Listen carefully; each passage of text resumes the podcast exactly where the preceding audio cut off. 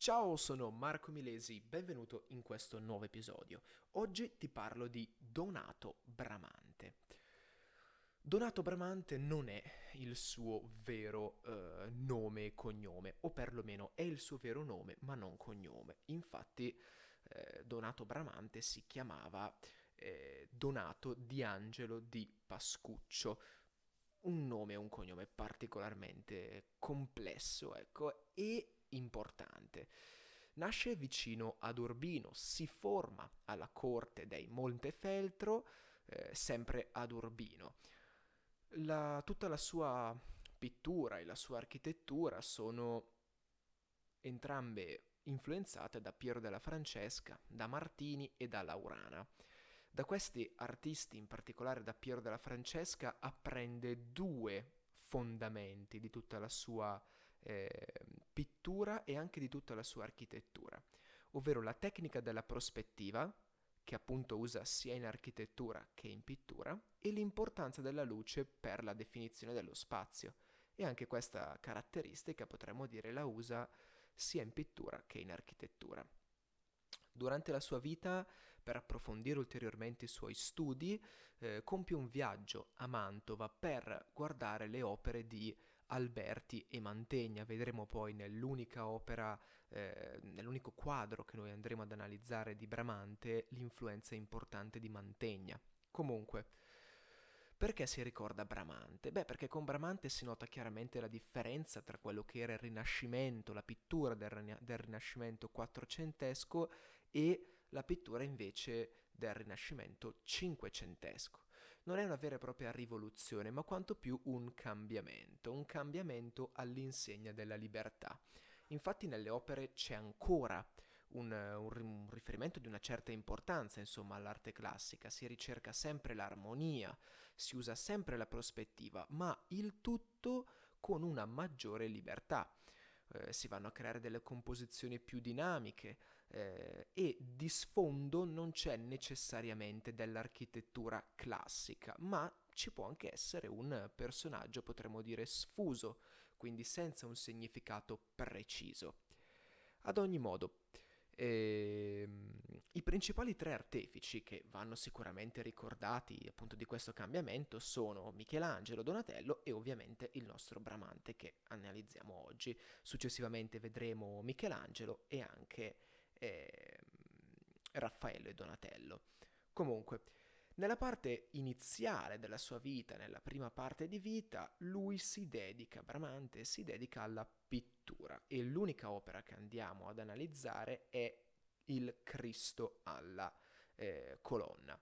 Un quadro molto particolare, in quanto si nota chiaramente come viene, mh, mm, viene utilizzata la luce per definire le forme eh, definire l'anatomia del corpo, definire le forme del viso, definire anche il paesaggio in sfondo, quindi si nota anche una certa attenzione all'anatomia del corpo e questa è una caratteristica che apprende studiando Mantegna, andando a Mantova e guardando le sue opere.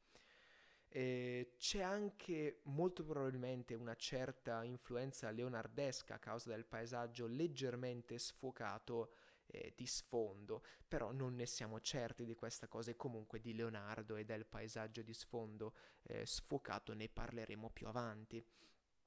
Quindi, eh, ricapitolando, Cristo alla colonna è un quadro mh, definito dalla luce, questa luce ne definisce l'anatomia del corpo di Cristo, eh, un'influenza di Mantegna e sullo sfondo abbiamo un paesaggio leggermente sfocato, probabile influenza leonardesca. Passiamo ora all'architettura, che è sicuramente il fiore all'occhiello di Bramante. Partiamo con la chiesa di Santa Maria.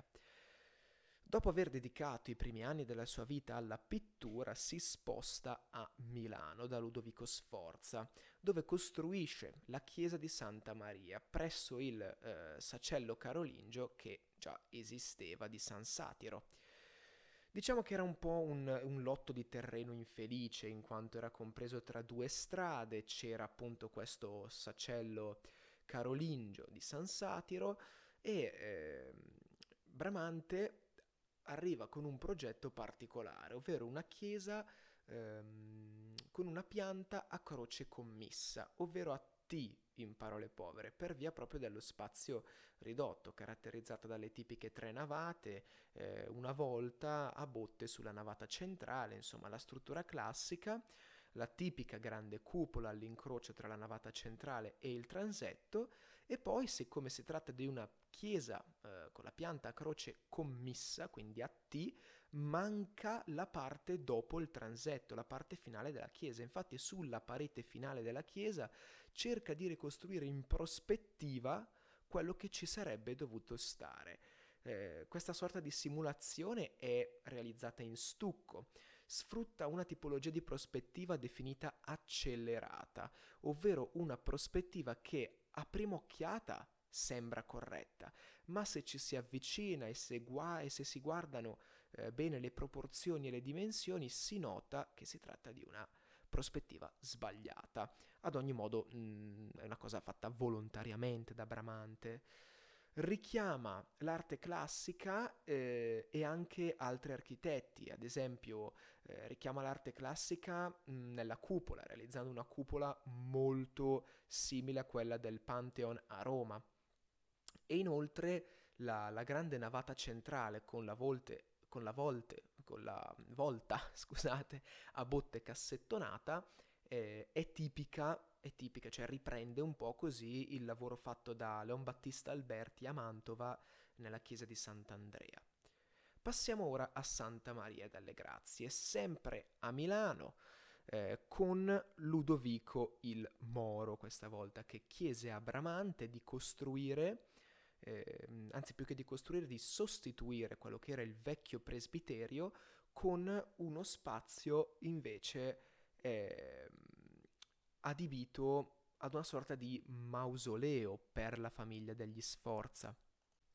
In realtà il progetto di Bramante non si ferma ad un semplice eh, mausoleo, una sorta di sostituzione, bensì voleva sostituire questo presbiterio con una tribuna quadrata e successivamente voleva costruire tutto, una, tutto un caseggiato attorno, un edificio per celebrare proprio la famiglia degli Sforza. Purtroppo eh, il progetto viene fermato dall'invasione da parte eh, dei francesi di Milano.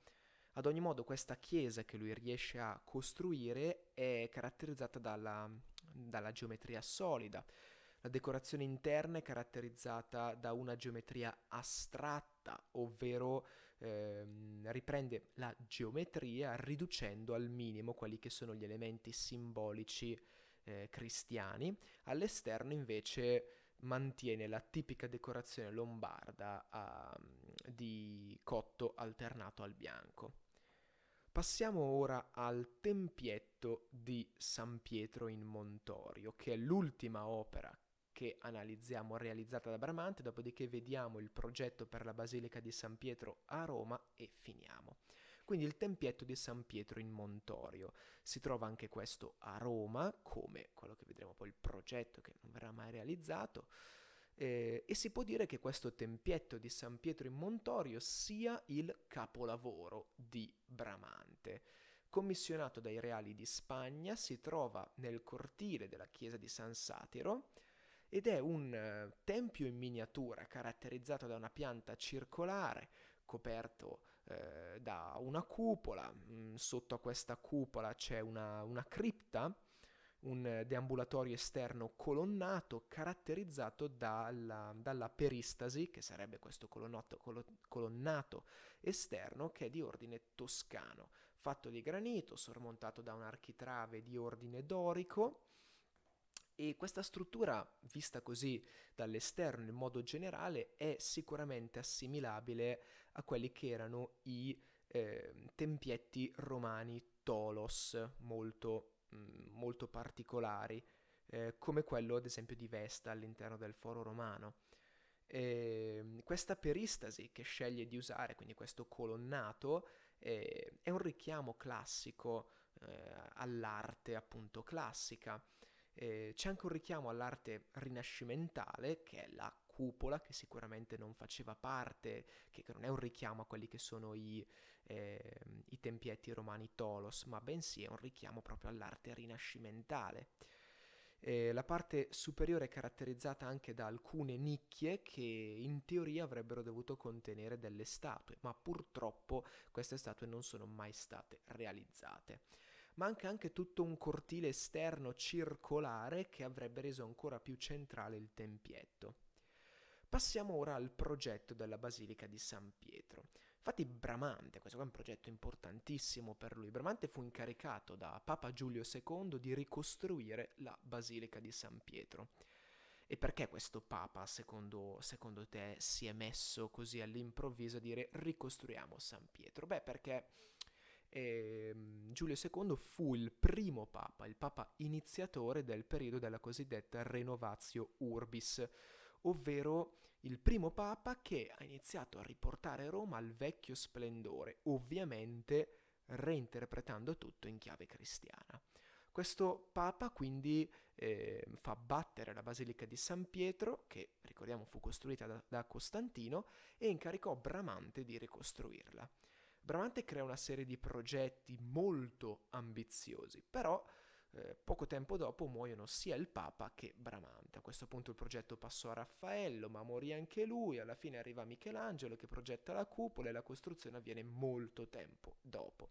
Ma focalizziamoci sul progetto di Bramante, che consisteva in una costruzione caratterizzata da tre elementi fondamentali: armonia, proporzione e simmetria, cioè la definizione del Rinascimento con i richiami all'arte classica doveva essere una sorta di grande quadrato con dei quattro ingressi, quattro ingressi, uguali a simboleggiare il fatto che Roma era il centro della sede cristiana, della chiesa cristiana e quindi indipendentemente da dove tu arrivavi dovevi trovarti l'ingresso ed è per questo che lui aveva progettato questi quattro ingressi sui quattro lati del quadrato. Ehm, sopra questa struttura doveva esserci una grande cupola più altre quattro cupolette laterali un progetto enorme, molto più grande di quella che è l'attuale basilica di San Pietro. Grazie mille per avermi ascoltato in questo episodio, ci vediamo nella prossima puntata dove parleremo uh, di Leonardo. E niente, grazie ancora, ciao!